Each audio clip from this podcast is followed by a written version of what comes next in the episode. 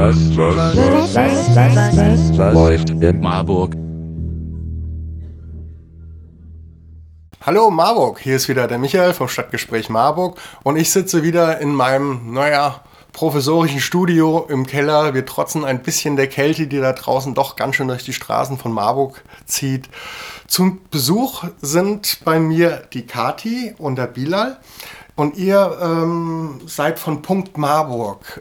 Stellt euch doch erstmal kurz vor, Kati, du. Wer bist du? Ich bin Kati und ich bin seit Anfang des Jahres mit beim Projekt Punkt dabei. Das soll ein Mitgliederladen werden, so wie es schon einen gibt in Marburg. Da möchten wir noch einen zweiten eröffnen. Genau, und habe mich gerade ein wenig diesem Projekt verschrieben. Mhm. Und wer bist du? Ich bin Bilal, ich mache auch mit und ich bin gleichzeitig Student, ich mache meinen Master und bin fast am Ende und ich mache Kaffee und die anderen auch. Ja. Und ihr wollt einen Laden, wo Mitglieder einkaufen können. Wahrscheinlich habt ihr irgendeinen Schwerpunkt bei eurem Laden. Ist das nachhaltig oder in welche Richtung geht das genau? Es soll ein Laden werden, wo biologische und regionale Produkte angeboten werden, ausschließlich. Und da dürfen alle Menschen einkaufen, die das möchten. Das Besondere an dem Konzept ist aber, dass man Mitglied werden kann, also das Ganze soll eine Genossenschaft werden und dann kann man Genossenschaftsmitglied werden und dann ist man Teil dieser Einkaufsgemeinschaft sozusagen und zahlt einen monatlichen Mitgliedsbeitrag, der gestaffelt ist, je nach dem, was man zahlen kann und möchte, aber es gibt da natürlich einen Richtwert und dann kann man dort vergünstigt einkaufen, also wir sind dann in der Lage, die Produkte ohne Betriebskostenaufschlag und Gewinnmarge anzubieten. Deswegen ist das Ganze günstiger als im herkömmlichen Bioladen. Wenn man jetzt zum Beispiel zu Dance geht, dann zahlt man normalerweise mehr oder in Reformhäusern oder so. Das ist das Besondere daran, dass wir eben unsere Betriebskosten über diesen Mitgliedsbeitrag decken können und damit halt auch besser und nachhaltiger wirtschaften können. Und für die Mitglieder ergibt sich dadurch der Vorteil, dass sie den Laden mitgestalten können in gewisser Weise. Also es ist ein viel familiäreres Einkaufen, dass sie direkten Kontakt zu den ProduzentInnen aus der Region haben und wissen, wo das herkommt, was sie da kaufen und das Sortiment auch mitbestimmen können. Und natürlich, dass das Ganze dann halt auch noch ein bisschen günstiger ist am Ende. Und Genossenschaft ist ja auch schon so ein ganz altes Ding. Also ich habe mal auch in einer Genossenschaft gearbeitet. Das war damals im Fleischeinkauf. Das war auch eine Genossenschaft und ist im Endeffekt ähnlich auch organisiert wie eine Firma. Aber was ist genau so eine Genossenschaft? Erklärt das den Leuten da draußen nochmal so genau. Wie ist die aufgebaut? Wie ist das organisiert? Eine Genossenschaft ist eigentlich eine Rechtsform, die darauf ausgelegt ist, dass man, ursprünglich glaube ich darauf ausgelegt ist, von der Idee her, dass man Produktionsmittel gemeinsam besitzt. Also es gibt ja zum Beispiel klassischerweise Genossenschaften in der Landwirtschaft, dass man halt landwirtschaftliche Geräte zusammen nutzt oder so. Es gibt auch Genossenschaftsbanken und so weiter. Und das Ganze soll halt so einen demokratischen Charakter haben, also dass die Menschen, die dort Mitglied sind, halt auch in gewisser Weise so den Betrieb mitbestimmen und mitgestalten und halt auch einen Genossenschaftsanteil oder mehrere zeichnen und damit auch so ein bisschen MiteigentümerInnen sind. Und habt ihr dann so eine Jahreshauptversammlung wie im Verein oder? Ja, genau, also es gibt eine Generalversammlung für alle Mitglieder. Das ist sozusagen das demokratische Organ dabei, wo dann auch grundlegende Entscheidungen gemeinsam getroffen werden, nach dem Konsensprinzip. Und dann gibt es den Vorstand der Genossenschaft, das wären wir als Ladenkollektiv, also wir wollen als Kollektiv arbeiten und haben uns da auch schon Richtlinien gesetzt, haben uns ein Statut gegeben, ein Selbstverständnis, wie wir das machen wollen. nämlich möglichst hierarchiefrei. Genau, und wir wären der Vorstand der Genossenschaft. Mhm. Und ihr müsst dann quasi bei der Jahreshauptversammlung den Mitgliedern mehr oder weniger Rechenschaft ablegen, aber auch neue Ideen vorlegen, die dann abstimmen oder so in der Art, wo stelle ich mir das vor? Ne? Ganz genau, ja.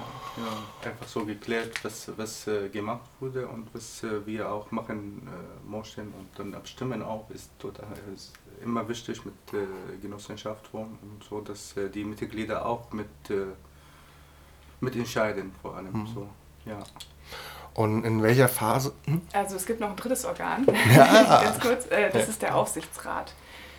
Der wird auch, also die Generalversammlung wählt auch den Vorstand und den Aufsichtsrat und der Aufsichtsrat überprüft wiederum den Vorstand, dass der auch alles richtig macht und schaut in die Bilanz und den Jahresabschluss und so weiter.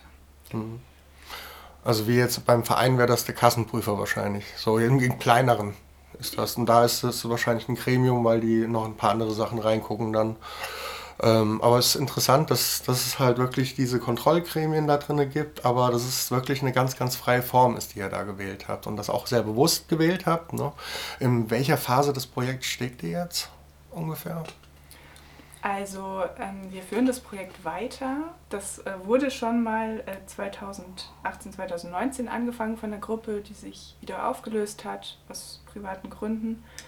Und da gab es auch schon mal die Bestrebungen mit der Genossenschaftsgründung und wir versuchen jetzt quasi seit fast einem Jahr das zum Abschluss zu bringen oder haben das auch nochmal ganz neu aufgerollt und uns nochmal ganz neue Gedanken darüber gemacht. Und hängen jetzt aber leider daran, dass wir die alte Genossenschaftsgründung abschließen müssen und das ist aus bürokratischen Gründen unglaublich schwierig. Also da waren früher dann andere Menschen involviert und die müssen da wieder raus und dann braucht man da wieder Unterschriften und also es ist wirklich, es zieht sich jetzt seit vielen, vielen Monaten hin und ja, das ist sehr ärgerlich, weil wir eigentlich ansonsten abgesehen davon in den Startlöchern stehen und loslegen wollen und ja, diese Hürde gerade irgendwie und noch uns im Weg liegt. Hm. So. Ja. Also einfach eine bürokratische Hürde, ohne die wir nicht weitermachen können. So. Ja. Also seid ihr auch noch nicht dazu gekommen, ein Ladenlokal euch auszusuchen oder so, weil einfach noch gar keine Sicherheit da ist, ne? Dass man da, wann man loslegen kann. Genau, wir können offiziell noch keine Mitglieder aufnehmen, wir können keine Gelder annehmen, wir können natürlich keinen Mietvertrag abschließen, aber wir sind in der Recherche von all dem, also wir haben Ladenfläche in Aussicht, sind in Verhandlungen mit zwei verschiedenen Vermieterparteien und haben auch schon eine Warteliste mit,